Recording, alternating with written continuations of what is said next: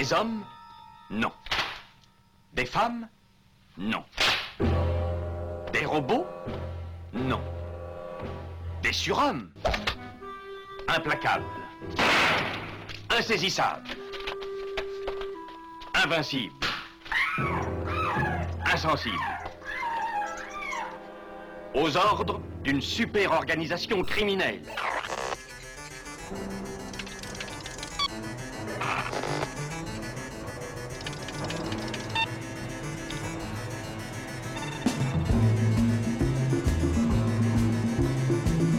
Impossible. Rien n'est impossible pour... Culture prohibée. Bienvenue pour ce nouvel épisode de Culture Prohibée. Culture Prohibée, c'est l'émission hebdomadaire de la culture panette du Ciboulot, animée par l'équipe des films de la Gorgone. Sur le site des films de la Gorgone, www.lesfilmsdelagorgone.fr, vous pouvez télécharger nos précédentes émissions déjà diffusées sur cette antenne. Culture Prohibée, c'est aussi un profil Facebook et un blog culture-prohibée.blogspot.fr. L'intérêt du conglomérat industriel américain General Electric pour le français Alstom, équipementier des secteurs de l'énergie et des transports, est bien réel. Selon certaines sources proches du dossier, Alstom et General Electric sont même tombés d'accord pour que le second rachète au premier ses activités dans le secteur de l'énergie. Bouygues, l'actionnaire principal d'Alstom, soutenant la transaction.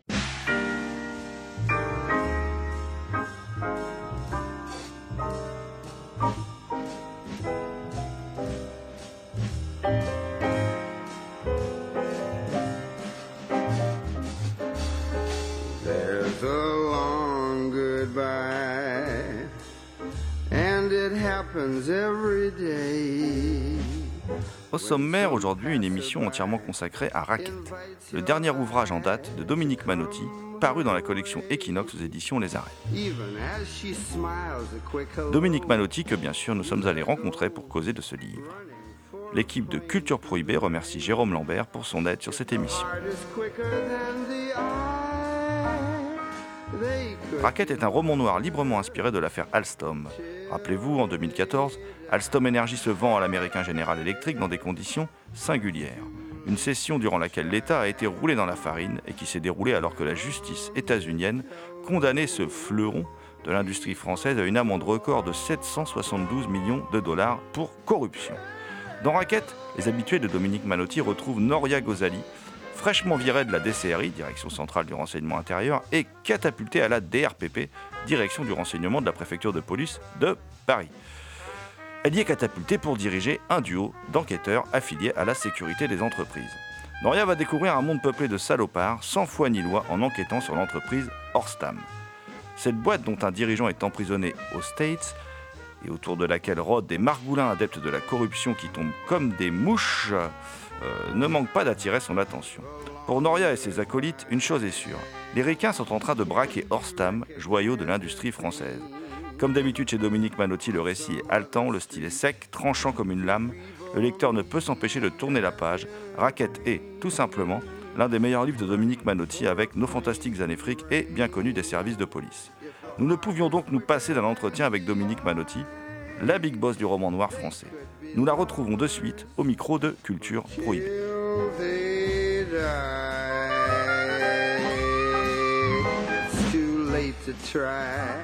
Mhm.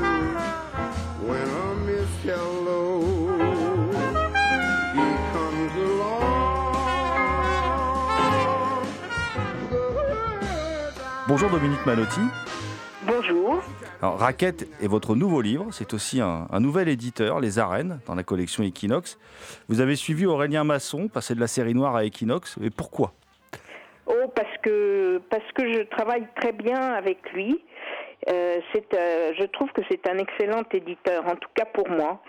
C'est-à-dire que il a une lecture de mes romans, qui, enfin de mes, de mes textes qui m'intéressent, et euh, il, euh, il sait m'aider à les améliorer. Voilà, c'est très simple Alors, et c'est, vital.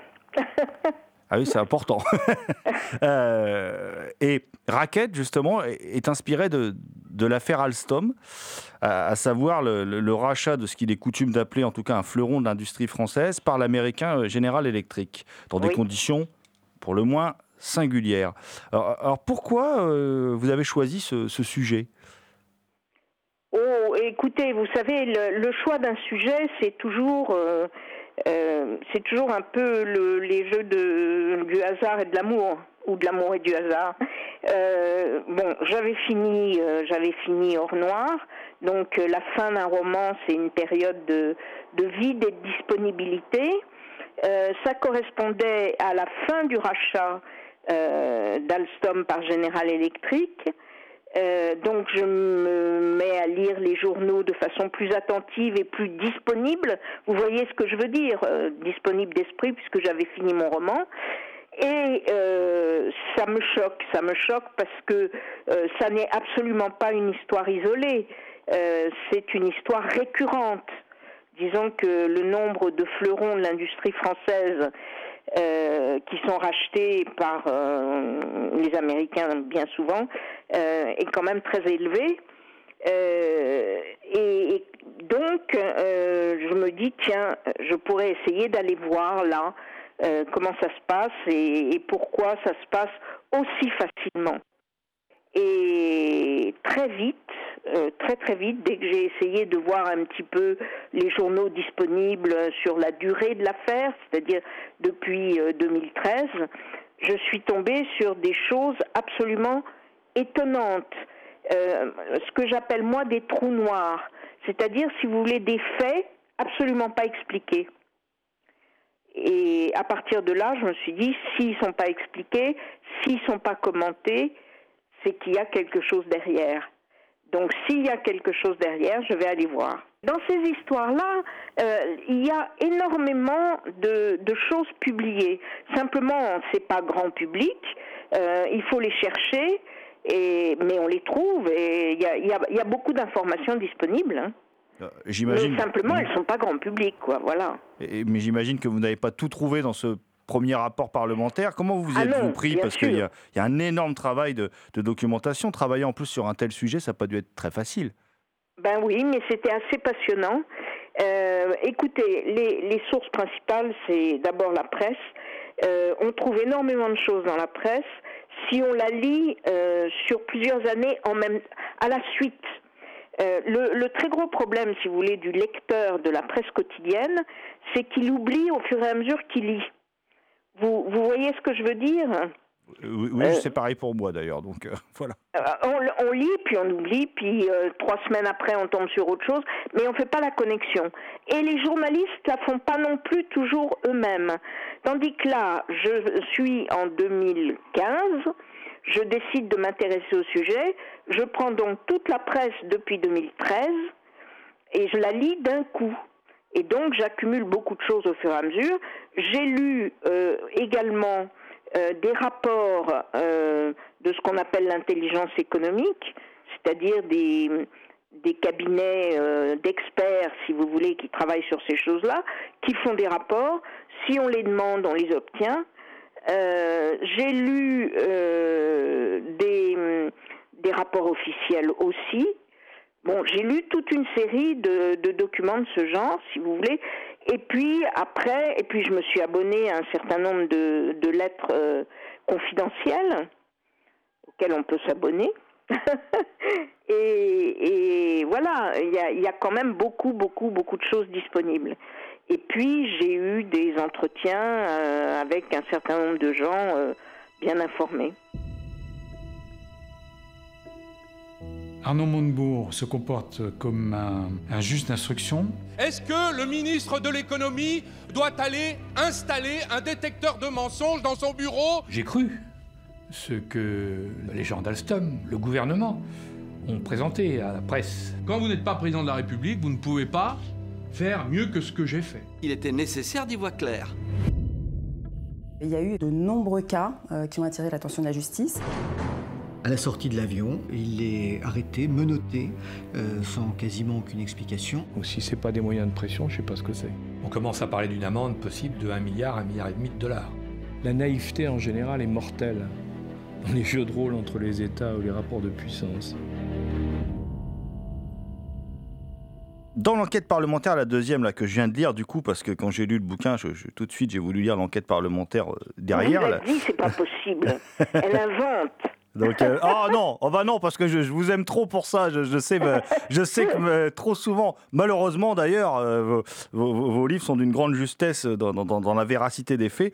Et là, et là, je, me suis plongé là-dedans et j'ai j'ai vu des choses écrites qui sont quand même assez étonnantes. Il y a, il y a Olivier Maralex, par exemple, qui écrit à un moment que cette vente est la conséquence de la cécité, l'imprévision et l'entre-soi de nos gouvernants. C'est quand même euh, bon, ah, bon, même s'il y a peut-être une, après une histoire de règlement de compte parce que c'est pas la même famille politique qui était au pouvoir à ce moment-là, mais enfin, c'est quand même une charge assez forte. euh, Euh, attendez, c'est pas la même politique, la même famille. la même famille, hein, dans le sens où c'était le PS à l'époque, et on en reparlera après d'ailleurs, mais euh, et, et puis et, et- et- et puis je vous laisse notre développer. ami- notre ami Macron était secrétaire général adjoint à l'Élysée, chargé des questions économiques. C'était une de mes prochaines questions, justement. et, et- et- et- et justement, euh, euh, il y a un moment, il y a aussi autre chose d'écrit, hein, c'est marqué, euh, à un moment, il se pose la question aussi de est-ce que l'État n'aurait pas approuvé le scénario d'un adossement à Général Électrique? Alors, moi, je trouve que beaucoup de conclusions de cette enquête rejoignent par moment vo- votre ouvrage. Ça vous inspire quoi quand je vous dis ça? Ben, ça m'inspire que j'ai fait du bon boulot. Ça m'inspire que j'ai fait du bon boulot. Euh, j'ai pas. euh, je, on me dit souvent que je que je caricature. Non, je ne caricature pas. Je fais du bon boulot. J'essaye de faire des choses. Si vous voulez, je vais je vais vous dire exactement comment je considère pourquoi je fais ces enquêtes. Euh, et comment je vais passer au roman ensuite. Je fais l'enquête et tous les faits connus que je trouve et qui sont établis et que, je recoupe, c'est-à-dire que je les prends pas parce qu'un tel a dit ça. Non, les faits recoupés, si vous voulez, vont me fournir la trame du roman. C'est comme si je faisais des romans euh, euh, comme, comme fait Loulipo, sous contrainte. Pour moi, la contrainte, elle n'est pas euh, formelle.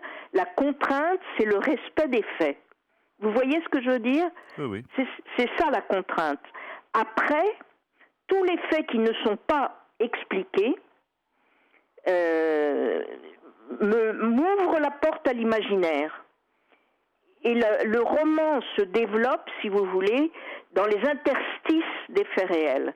Mais je ne les truque jamais. Donc, euh, si la commission parlementaire aboutit aux mêmes conclusions, c'est assez normal. Et, et je n'ai pas fait de caricature. J'ai pris les faits existants, avérés. Et par contre, j'ai euh, développé énormément l'imaginaire sur ce que j'appelle les trous noirs, c'est-à-dire les, les, les, les, les silences, les non-dits.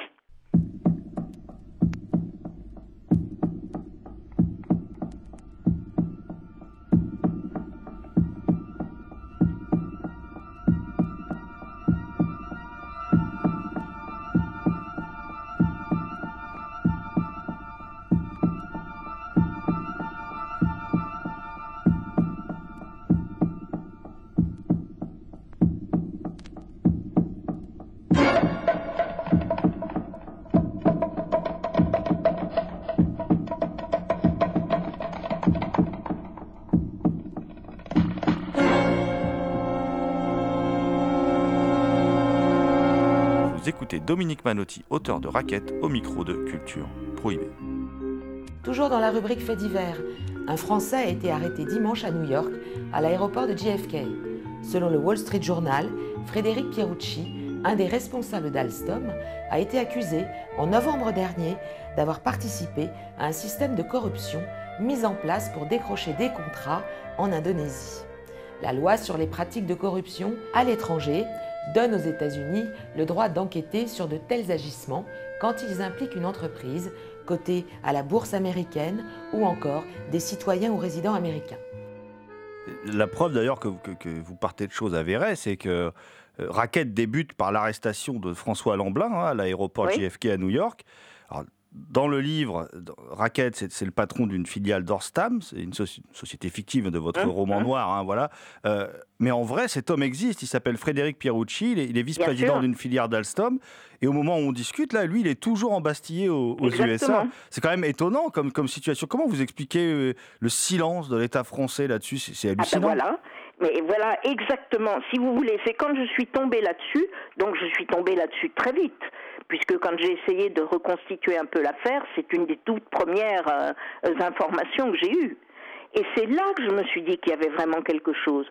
Silence absolu d'Alstom et silence absolu du gouvernement français.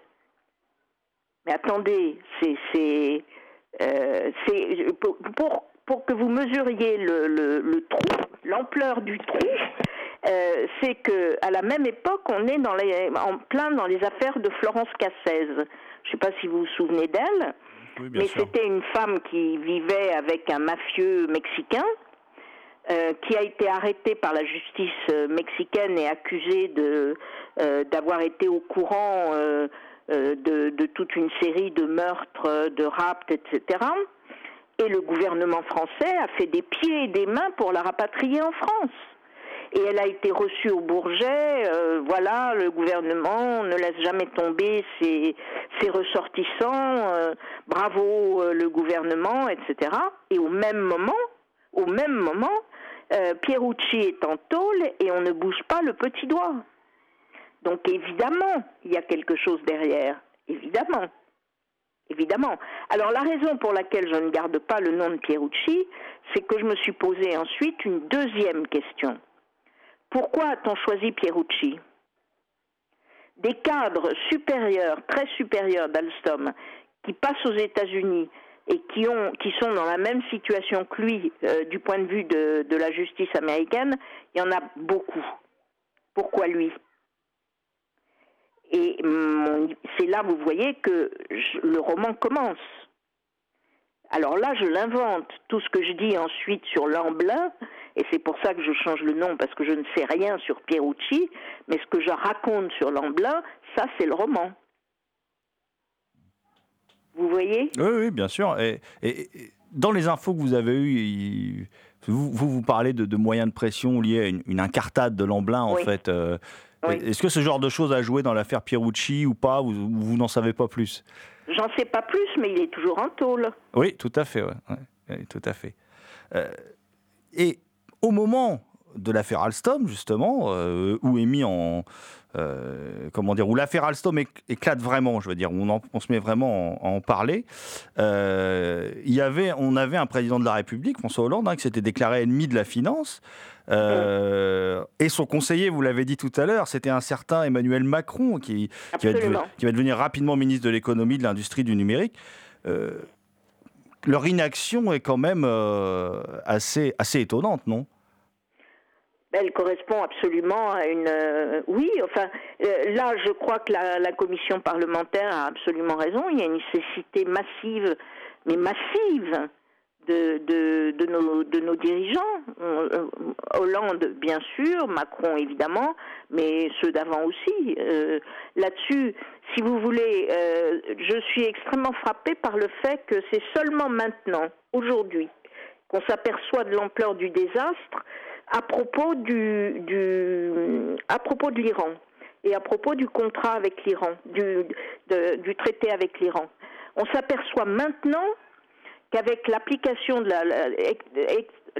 l'extraterritorialité de la loi américaine, on ne peut plus bouger. Mais cette extraterritorialité, les États-Unis la mettent en place depuis 38 ans. On n'a eu aucune réaction. Quand ils ont condamné la, la BNP, notre banque, la BNP, à une amende de 9 milliards, la BNP n'avait enfreint aucune loi française. Elle n'avait enfreint aucun embargo français. La BNP avait simplement enfreint un embargo iranien, euh, pardon, excusez-moi, un embargo américain sur l'Iran. Mais rien d'autre. Et on l'a laissé condamner. On n'a pas bougé le petit doigt. Alors, c'est pas du tout étonnant si nos entreprises aujourd'hui s'en vont d'Iran. Ouais, C'est pas fait. du tout étonnant. C'est une politique systématique depuis une quarantaine d'années. Alors, dans le roman, ça revient souvent sous la forme les Américains, on se couche. Mais c'est exactement ça. Les Américains, on se couche. Oui, aujourd'hui, on en parle un peu parce qu'ils ont un président un peu caricatural, un peu, peu- voilà, mais enfin, Et puis qu'on va repartir pour une guerre en Iran comme on est parti pour une guerre en Irak. hein. Alors là, ça devient quand même, je veux dire, le, le, le Moyen-Orient va exploser complètement. Mais, c'est trop tard. C'est trop tard. La prise de conscience est beaucoup trop tardive. Malheureusement, comme vous le dites, c'est- trop tard. D'ailleurs, le, livre, moi, qu- quand je le lis, euh, au moment où on veut nous vendre un nouveau monde, hein, assez cyniquement, euh, moi je trouve que c'est une fiction qui démontre que le nouveau monde, bah, justement, il ressemble beaucoup à l'ancien, même si ça se passe pas, euh, voilà. Mais en pire, j'ai envie de dire en pire quand même. Je, suis très effrayé par la période, en fait, pour tout vous dire. Vous avez de quoi Oui, oui, je pense, moi aussi. Je partage votre effroi. Je partage votre effroi. J'ai peur. J'ai peur. Premier point, donc le, le contexte de l'opération Alstom General Electric et de l'action du gouvernement. Je le résumerai de manière simple. D'abord pour dire que le gouvernement a été mis devant le fait accompli sur ce sujet, mais qu'in fine, l'analyse qui a été faite a été que le statu quo n'était pas une solution viable. Euh, il n'a jamais à aucun moment remis en cause le fait que euh, Alstom devait être vend- vendu à General Electric. Il a même trouvé ça absolument formidable. Euh, et donc oui, c'est sans état d'âme qu'il a signé euh, l'arrêt de mort euh, d'Alstom.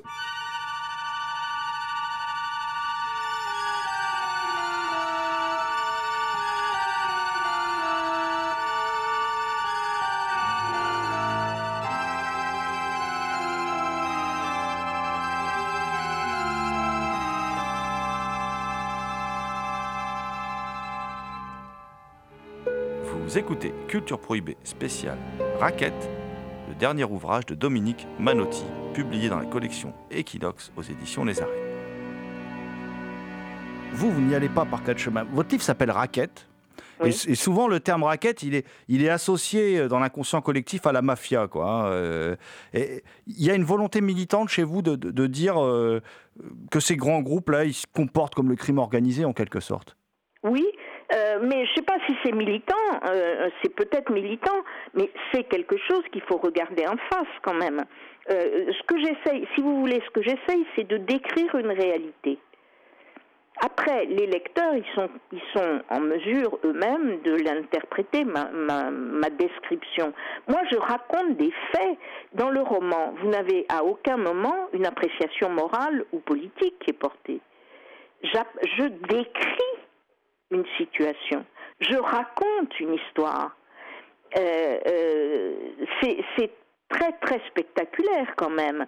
Euh, Aujourd'hui, si vous voulez, j'ai lu l'année dernière, enfin avant de finir ce roman, je lisais, vous savez, la CIA fait des rapports prospectifs tous les cinq ans.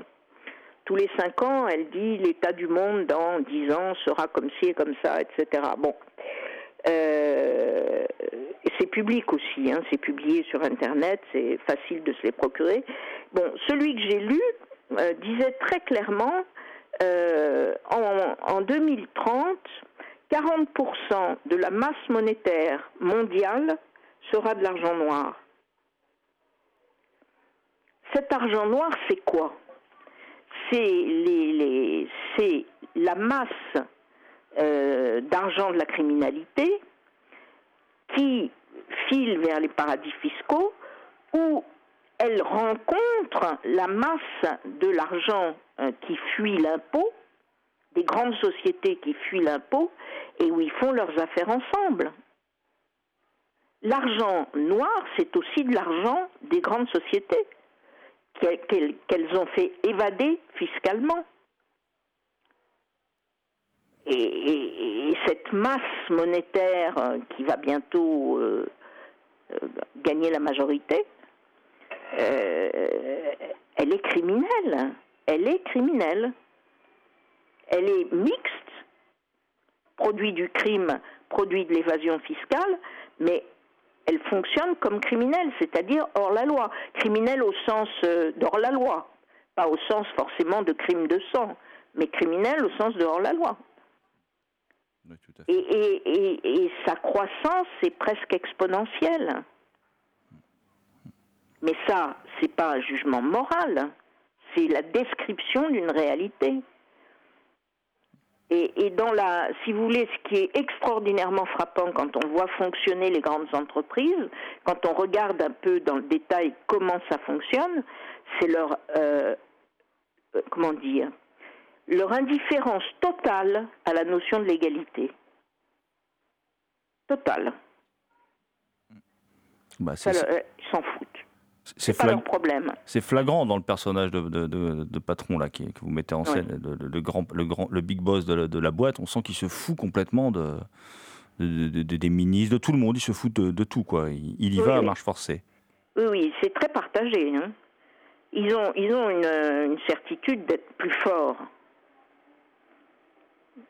et, de tenir le manche, si vous voulez, en quelque sorte. Mais, regardez, euh, ça, ça arrive tout le temps, je veux dire. Re- regardez l'histoire des moteurs diesel euh, et du trucage des moteurs diesel.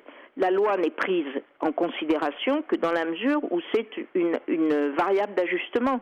Il faut trouver les moyens de la contourner. Elle n'est jamais prise en compte comme quelque chose qu'il faut respecter. D'ailleurs, dans les grands groupes, il y a des services juridiques qui ne travaillent Que ça, que, que- que là-dessus. Voilà. Comment contourner la loi? Oui, absolument. Donc c'est ça que j'essaye de décrire, si vous voulez. C'est cette espèce de façon extrêmement naturelle de le faire. Ben, euh, le livre, c'est vrai, vrai qu'il décrit ce, ce- ce- ce fonctionnement-là du- du- du- d'une grande boîte. euh, il- décrit un dossier tentaculaire. Il faut, dire les choses, quoi. Et pourtant, moi, quand je le lis, je trouve que tout est simple, tout est compréhensible. Euh, comment est-ce que vous faites au moment de l'écriture pour rendre simple et pas simpliste, justement, ce dont on discutait à l'instant, c'est-à-dire ce qui est complexe, ce qui, est, ce qui peut être rébarbatif même? Alors c'est ça mon, mon très gros problème. Si j'écris ces trucs-là, c'est pour que justement ce soit euh, romanesque, que, que les gens s'accrochent au roman. Et, mon idée, alors je sais pas, c'est peut-être un peu naïf de ma part, mais si vous voulez, j'ai un peu l'impression que le roman a quand même pas mal déserté ce champ-là. Et, c'est un champ qu'il faut réenchanter par le roman, parce que c'est la seule façon euh, d'arriver euh, à la longue à, une conscience collective plus forte. L'économie, c'est très rébarbatif. Euh, moi, j'ai un peu l'espoir, en, faisant des romans qui sont quand même pas trop, pas trop rébarbatifs, euh, que, les gens, justement, ce que, exactement ce que vous disiez, c'est-à-dire que finalement, on comprenne que c'est simple, parce que ça l'est, ça l'est simple. C'est simple. Euh, c'est le, le discours économique est artificiellement compliqué. euh, exactement comme par exemple l'écriture chinoise euh, est, artificiellement compliquée euh, pour en, en rester maître, pour que les économistes restent maîtres de la discipline et que tout le monde n'aille pas y foutre son nez. De même que les mandarins chinois faisaient une écriture extrêmement compliquée pour qu'elle reste une écriture de caste. Bon ben voilà, c'est la même chose. L'économie c'est simple, c'est les économistes qui la rendent compliquée. Les romans doivent la rendre simple, doivent faire que les gens la comprennent et donc peuvent, peuvent, peuvent raisonner et réfléchir et prendre position dessus. Monsieur Bastien Lachaud. Vous vous avez dit qu'il était obscène de parler de la thèse que vous avez qualifiée de complotiste. Au vu des éléments, je ne la trouve pas si complotiste que ça. Mais est-ce que vous-même, vous ne trouvez pas obscène d'être ici, parmi nous, d'arborer la Légion d'honneur, alors que l'honneur voudrait peut-être que vous soyez en prison à la place de M. Pierucci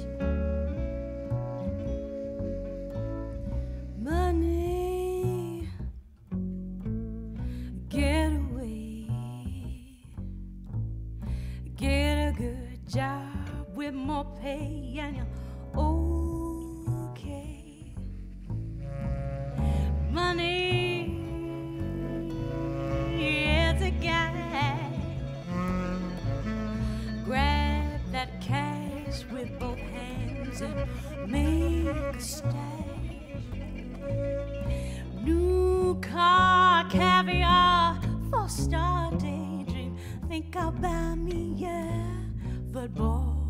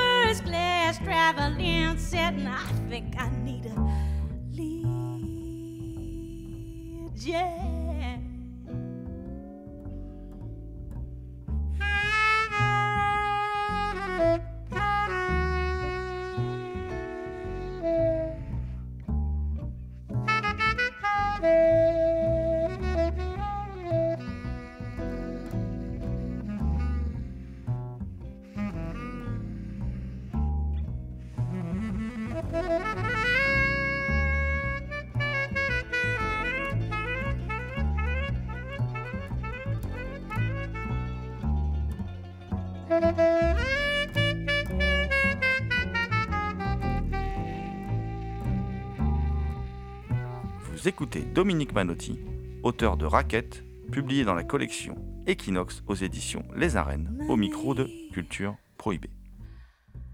Votre style, il est, il est assez sec. Vous écrivez au présent. hein. Euh, c'est très cinématographique. Moi, quand, quand je lis, je pense euh, par exemple à Anthony Mann, La Brigade du Suicide. En plus, les thèmes peuvent se rapprocher.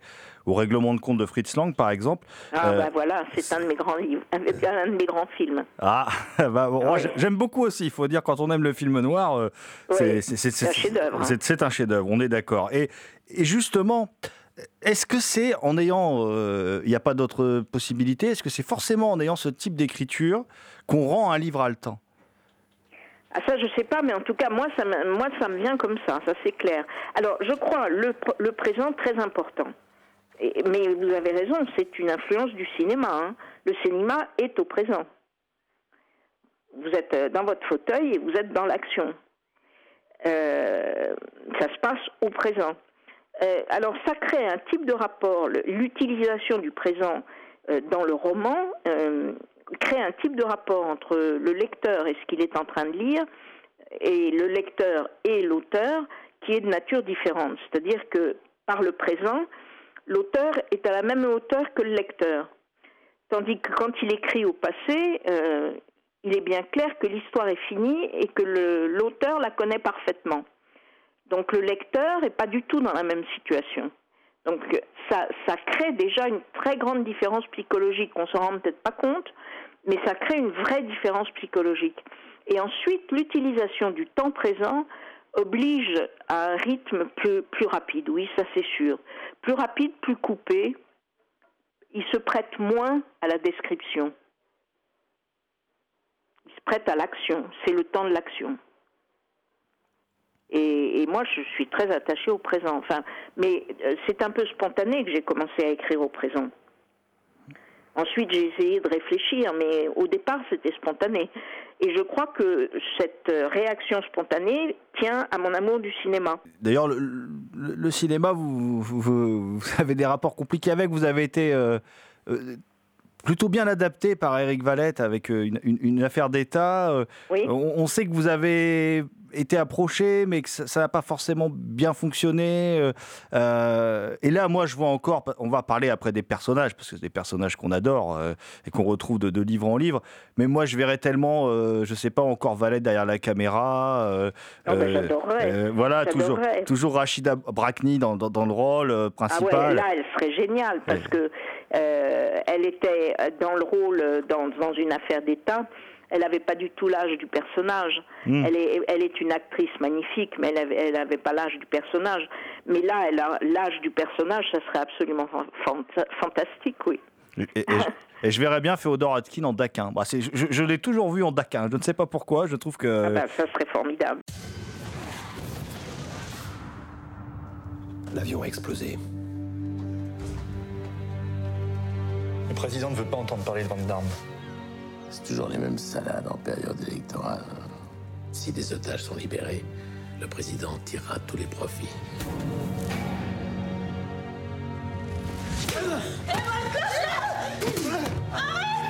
T'exploses la tête d'un suspect devant un témoin, toi.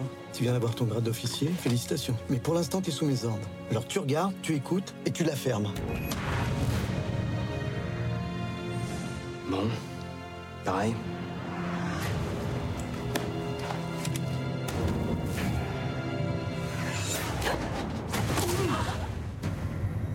Moi, il y a quelque chose qui colle pas.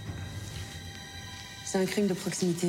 Je connais le quartier par cœur, j'y habite. Laura Shahid Le commissaire Macquart voudrait vous voir.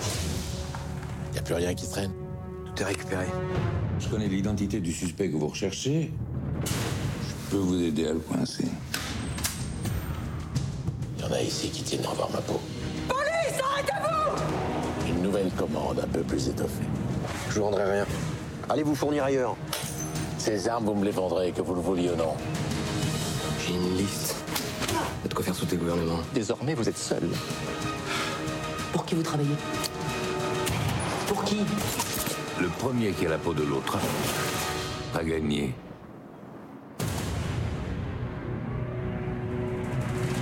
Monsieur Bornand, monsieur le président vous attend. Vous n'envisagez pas du tout de, de- de retravailler euh, avec le cinéma ou alors l'occasion fera le larron peut-être quoi en fait Ah non, alors attendez, moi je serais enchantée que, ça, que, que certains de mes livres soient pris pour le cinéma, mais vraiment enchantée. Non, et, et mes rapports avec, euh, avec le producteur et avec Valette ont été excellents. Non, c'est que moi je ne veux pas faire l'adaptation. C'est simplement ça. Quand le producteur m'a demandé, j'ai dit non, je suis totalement d'accord pour que ce soit adapté. Euh, il est évident que le mode d'expression cinématographique n'est pas le mode d'expression romanesque, que ça demande un travail d'adaptation, mais moi, moi, j'ai pas envie de le faire. J'ai pas, et, je pense que je suis pas la mieux placée pour le faire. Il faut un autre regard. Moi, cette histoire, ces histoires que j'écris, elles finissent par m'être vraiment trop proches je peux pas, j'ai pas envie de les tripatouiller, d'y toucher, de, voilà, Euh, que ce soit fait, oui, il faut que ce soit fait pour que ça puisse passer au cinéma, mais à d'autres de le faire, pas à moi. Ce n'est pas le même contre- métier. Hmm. Par contre, euh, a, a priori, je suis pas contre euh, faire un scénario original pour un, pour un film. Vous voyez, mais euh, pas un de mes romans. D'accord, pas d'adaptation, mais un scénario original. Alors, vous, parliez d'attachement à l'instant. Vous avez des personnages qui sont attachants, ça, vous le savez. C'est aussi la, comment dire un bon roman noir. Ce sont des personnages attachants. Et là, il y a des personnages chez vous qu'on retrouve de livre en livre. Euh, et dans Raquette, on retrouve Noria Ghazali. euh, après nos fantastiques années fric et puis bien Oui. connues des, des services de police, euh, cette enquêtrice solitaire, anorexique aussi, travailleuse, obstinée, injustement virée de la DCRI qui se retrouve catapultée à la tête d'une mini-cellule d'enquête à la DRPP, donc direction euh, du renseignement de la préfecture de police de, de Paris.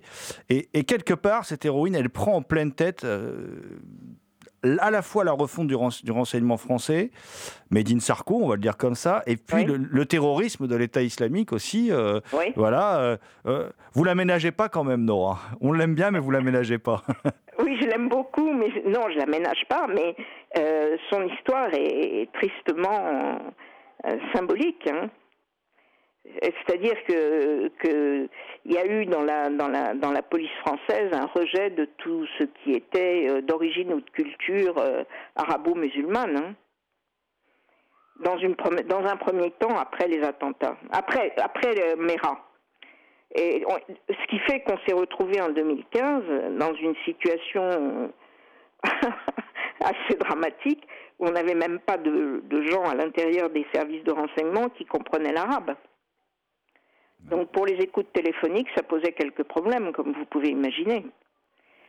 Et on renvoyait, et on renvoyait le décryptage des écoutes téléphoniques à des boîtes privées d'interprétariat. Je crois que ça a changé. Mais en tout cas, dans les années 12-13, la tendance a été ça. Ce qui explique qu'on se soit retrouvé en 2015 euh, dans une situation dramatique. Dramatique. On avait perdu totalement le contact. Ben, justement, là, ce qu'on voit, c'est qu'il y a cette situation dramatique d'un côté, mais on comprend aussi que cette désorganisation, parce que dans le bouquin, dans Raquette, là, le, le ser- le service de renseignement, il apparaît complètement désorganisé, le service de renseignement français. Euh, Donc, il ne peut pas lutter, comme vous venez de le dire à l'instant, à cause d'inepties incroyables quand même, parce qu'effectivement, euh, qu'on ait enlevé euh, tous- les gens d'origine arabe, des services de renseignement, enfin bon, ça, ça paraît complètement dingue.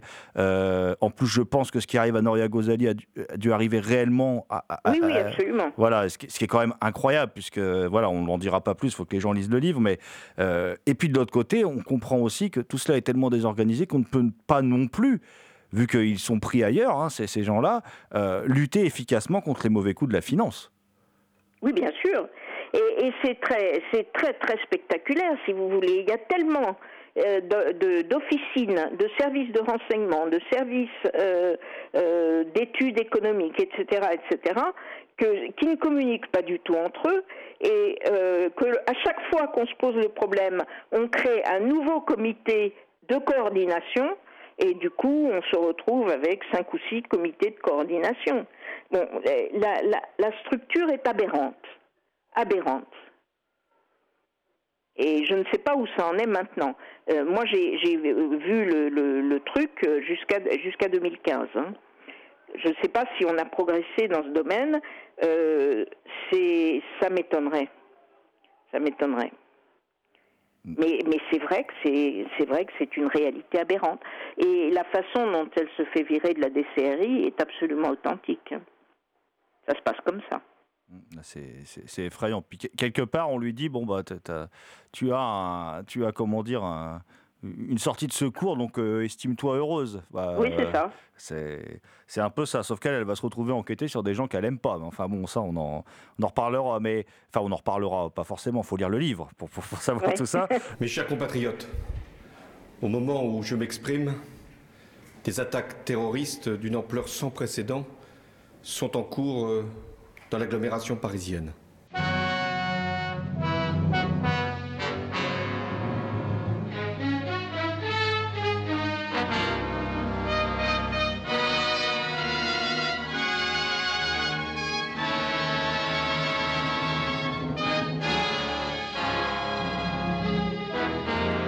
Vous écoutez Dominique Manotti, auteur de Raquette, au micro de Culture Prohibée.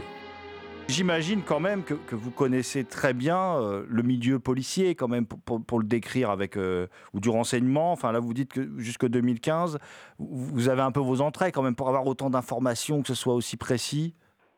Ah, écoutez, j'ai pas vraiment mes entrées. Il faut pas que je raconte des histoires.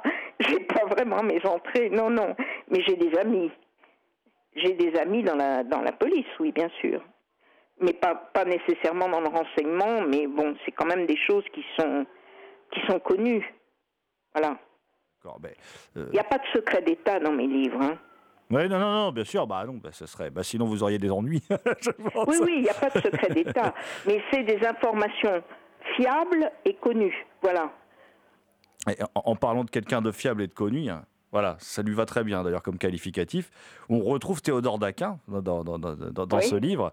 Alors c'est votre votre personnage récurrent quand même, votre personnage fétiche, on peut dire, hein, et puis celui que, Oui. que vos lecteurs adorent aussi. Euh, il est de retour dans, dans Raquette, et moi, je, je le trouve, c'est marrant parce que je le trouve un peu assagi. euh, et, et- et il est prof à Sciences Po. euh, Bah, il est vieux, qu'est-ce que vous voulez que je vous dise? Non, mais ça, ça vous a amusé de le décrire un peu comme un conseiller de l'ombre, un vieux sage comme ça? Oui, oui, absolument, oui. Euh, si vous voulez, euh, c'est pas un personnage récurrent euh, comme, euh, très souvent. Les personnages récurrents, ils sont toujours euh, jeunes, beaux, ou même s'ils sont pas jeunes et beaux comme comme Maigret, ils vieillissent pas quand même. Bon, moi, mes personnages sont très datés, c'est-à-dire que à chaque fois qu'ils apparaissent, ils ont l'âge voilà, il, il avait 35 ans en Daquin, il avait 35 ans en 80, et ben en- ou 37 ans, je me souviens plus très bien. Et du coup, maintenant, il est à la retraite. Et, voilà, et, je, ne- triche pas avec ça. Ce sont des personnages qui, qui, vieillissent, qui, ou qui rajeunissent. Quand par exemple dans Or Noir, euh, ça se passe en 73, eh bien euh, à ce moment-là, il a 27 ans. Et c'est son premier poste. Vous voyez, j'essaye toujours, je, c'est pas un personnage récurrent type Maigret. Bah, Comme Noria Gozali d'ailleurs, qui, qui, qui vieillit Comme aussi. Noria Gozali, absolument.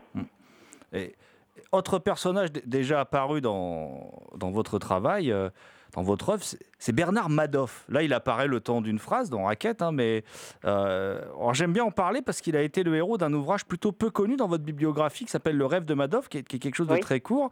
Euh, il- il vous intéresse tant, tant que ça, Bernard Madoff? Pourquoi il, quelque part, il- voilà, pourquoi il vous intéresse, Bernard Madoff? Je me pose la question, moi, en fait. Alors écoutez, c'est vraiment un coup de colère. Bernard Madoff, c'était un coup de colère. J'ai suivi l'affaire euh, comme ça, vraiment, en lisant deux, trois articles dans les journaux. Non, il ne m'intéressait absolument pas. Euh, bien, mais en 2011, euh, c'est le, le, plaidé coupable de Madoff. Vous savez, il n'est pas passé devant un tribunal, il a simplement fait une négociation avec le procureur. Il a dû se faire entuber d'ailleurs, puisqu'il se retrouve en tôle pour 150 ans. Bon. Mais en tout cas, voilà, plaidé coupable en 2011. En 2011, on est après euh, la crise des subprimes. Euh, aux États-Unis, la prise des subprimes a mis à la rue, a, fait perdre leur maison à à peu près 4 millions de personnes. Euh, en 2011, pas un seul n'est jugé. Pas un seul responsable des subprimes n'est en prison et n'est jugé. Et le procureur, après avoir jugé Madoff et lui avoir donné 150 ans de prison, fait une conférence de presse dans laquelle il dit c'est le pire criminel qui m'ait jamais été donné de voir. Je lis ça dans la presse. Et là, je pique un coup de colère noir, mais vraiment un coup de colère. Euh, on peut, aux États-Unis, on peut ruiner les pauvres, ça n'a aucune importance, mais on devient le pire des criminels si on vole 30 000 riches. Bon, moi, moi, ça me fout en rogne. Voilà. C'est donc un coup de colère. Et du coup, eh ben, j'ai écrit euh, Le rêve de Madoff sur un coup de colère. Et ça m'est. C'est un, petit texte qui m'est venu très facilement, bien plus que tous les autres. tous les autres me demandent beaucoup plus de travail. Euh, Celui-là, j'ai regardé euh, trois, quatre euh, trucs qu'on trouvait sur Internet. Euh, le, rapport du syndic de faillite, les avis qui avaient été donnés à la à l'organisme de contrôle de la bourse qui l'alertait sur le fait qu'il y avait certainement des irrégularités dans l'affaire Madoff, ce dont le contrôle de la bourse n'a tenu aucun compte. La carrière de Madoff euh, dans, un petit bouquin sur, euh, sur sa vie. Bon, et c'est tout. Et hop, je me suis mis à écrire. C'était vraiment un coup de colère, quoi. C'était beaucoup moins de travail que, que, que Raquette ou que Hors Noir. hein. Oui, oui, bah, je me doute. C'est un ouvrage aussi euh, moins épais. Voilà, on sent Ah que oui, c'est- oui. c'est c'est sorti Oui, rapidement. C'est un coup de colère, quoi. Voilà. C'est ça. C'est on peut voler les pauvres, on peut pas voler les riches. Bah oui, bah d'ailleurs, hein, c'est un peu ça, c'est le nouveau monde. voilà. C'est le nouveau monde. Voilà. Vous ne comprenez pas le genre d'homme qu'il était. Nous commençons tous à très bien comprendre le genre d'homme qu'est votre père, monsieur Il Madoff. n'était pas seulement mon père. Je vais vous dire, il était véritablement idolâtré. Vous réalisez qu'on parle d'un homme qui a créé la finance boursière telle qu'on la connaît aujourd'hui. Il a créé le Nasdaq. Il a dirigé le Nasdaq. Il est président du Comité national de sécurisation et de Clearing Corporation, président de l'Institut international de clearing, président de l'Autorité nationale pour la sécurité des transactions, qui était la FINRA avant même que la FINRA existe, président de SIA Trading Committee. Très bien, nous avons compris, monsieur. Non, je, ne ne crois suis pas. pas sûre que. Président du Comité national d'éthique boursière, membre Monsieur, du Comité fédéral de nous régulation avons de la SIA. Ça président suffit, du monsieur. NASD, le système de facilitation de clearing au Nasdaq. Alors si vous me demandez comment je pouvais ignorer, j'ai envie de vous retourner la question. C'est vous le FBI et c'est vous la SEC. Vous avez enquêté sur lui, non? Alors c'est à moi de vous poser la question. Qu'est-ce que vous foutiez pour ignorer Monsieur. tout ça?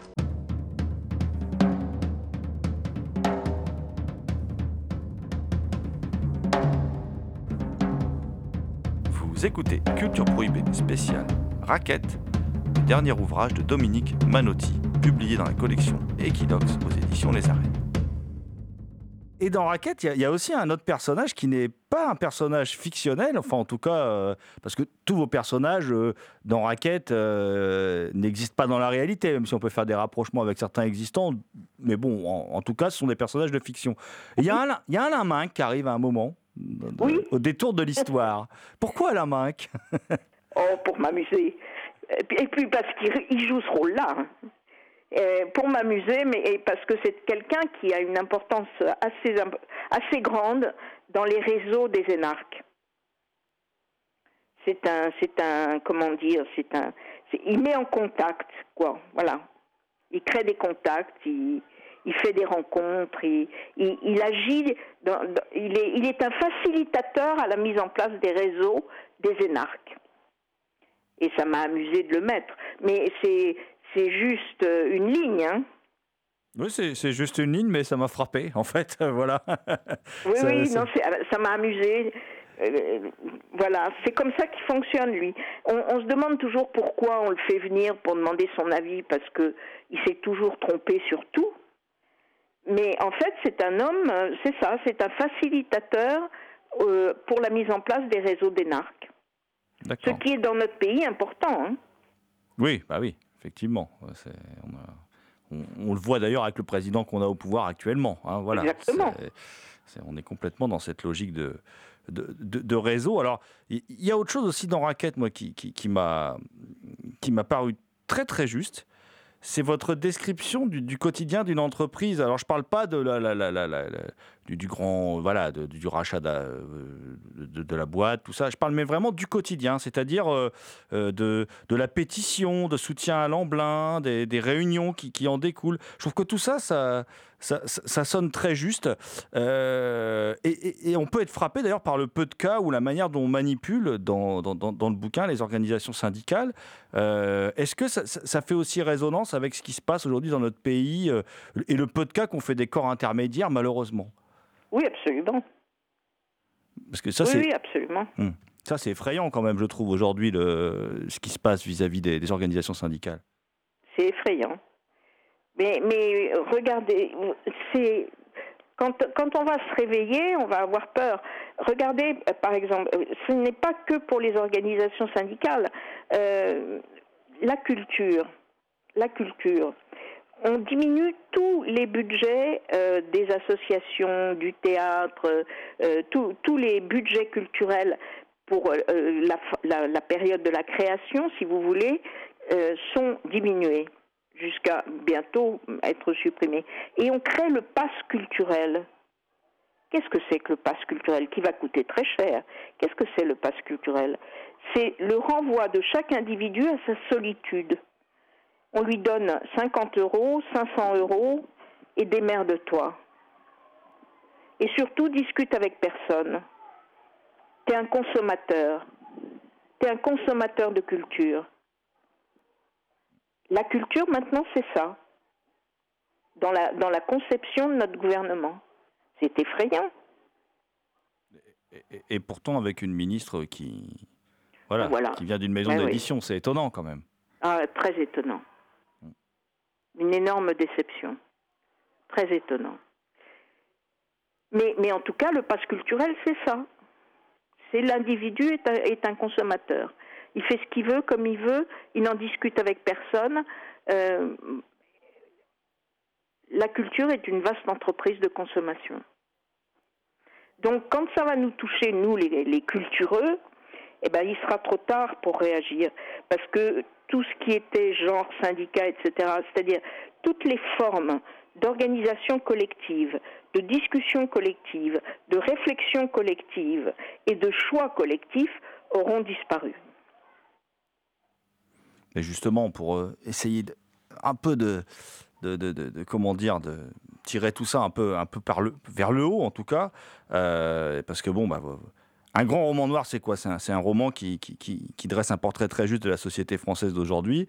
Et celui qu'on voit dans, dans, dans- dans votre livre, hein, Raquette, c'est effectivement, euh, bah, qu'est-ce qu'on voit? On voit un tableau effrayant. On voit des flics démunis, des politiciens impuissants, voire incompétents, les deux parfois, des capitaines d'industrie.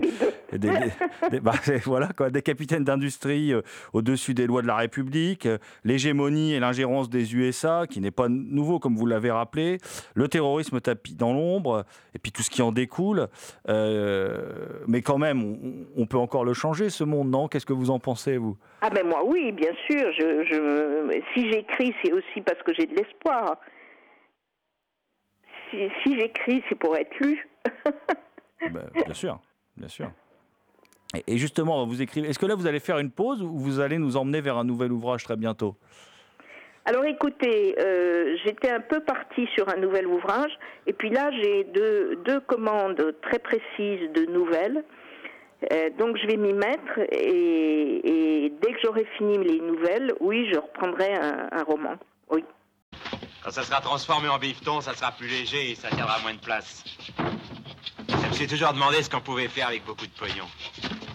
Je crois que j'élèverai des chevaux. Voilà 30 ans que je me sens doué pour la sieste. Du champ bien frappé, une chaise longue et un étang avec des canards. Des chevaux, des canards? Des canards C'est con les canards, mais ça fait costume.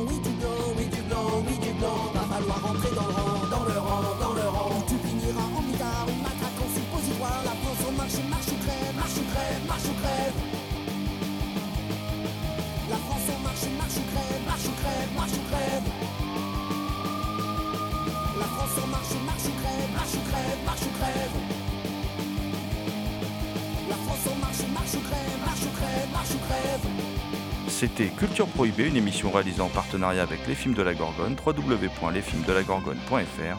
Toutes les réponses à vos questions sont sur le profil Facebook et le blog de l'émission, culture-prohibée.blogspot.fr.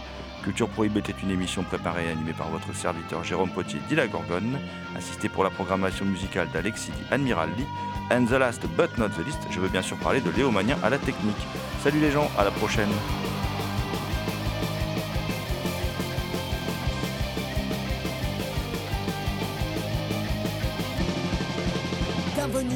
Où les riches enculent les petits. On va te faire une vie d'enfer, toi le prolo, le fonctionnaire. Mélenchon, mitard, la France insoumise au placard. On m'appelle Macron le banquier, ma devise c'est DPC. Maintenant je suis ton président, président, président. Va falloir rentrer dans le rang, dans le rang, dans le rang. Maintenant je suis ton président, président, président. Va falloir céder les fesses, car je t'envoie les serres.